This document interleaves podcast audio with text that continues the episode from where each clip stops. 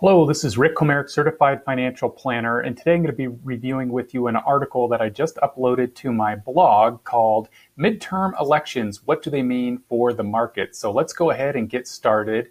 It's almost election day. Uh, for those of us that may need a civics refresher every two years, the full U.S. House of Representatives and one third of the Senate are up for re election. So while the outcomes of the election are uncertain, one thing we can count on is that there will be plenty of opinions and prognostications will be floated. And in financial circles, this will almost certainly lead to um, predictions on what will happen with the market. However, as long-term investors, should we be focused on these midterm elections?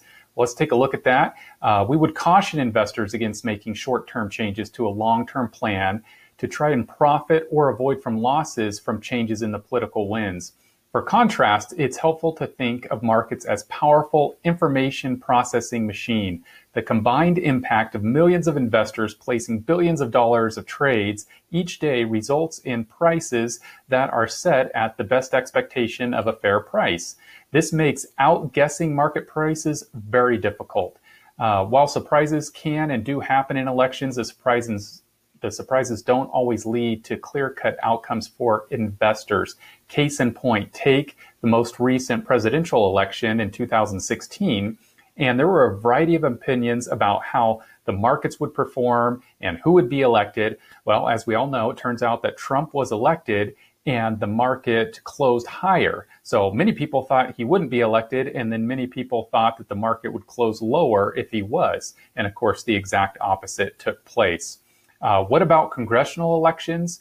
Well, to take a look at that, I've got this chart here, and this shows all the monthly returns of the market from the 20s all the way to the current time. And then it also shows those months in which midterm elections occurred, and those are colored here in the chart. And essentially what you see is that they're scattered randomly throughout. In other words, there's no predictive power on what will happen depending on who gets elected. In addition to that, if we take a look at a longer term period, uh, we can go ahead and look at this chart, which shows how the growth of a dollar changes over time. And what you see here is when Republicans, Democrat, or mixed control of Congress occurred. And what you see is that both parties have periods of significant growth and significant declines during their time of majority rule. There does not appear to be a pattern of stronger returns when any specific party is in control of Congress.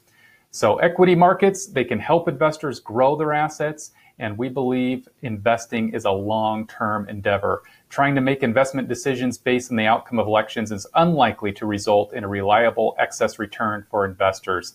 At best, any positive outcome on such a strategy will likely be the result of random luck. At worst, it can lead to a costly mistake.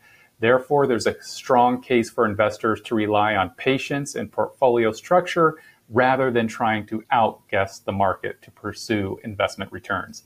If you have any questions about this, investing, retirement, or your financial plan, feel free to reach out to me anytime.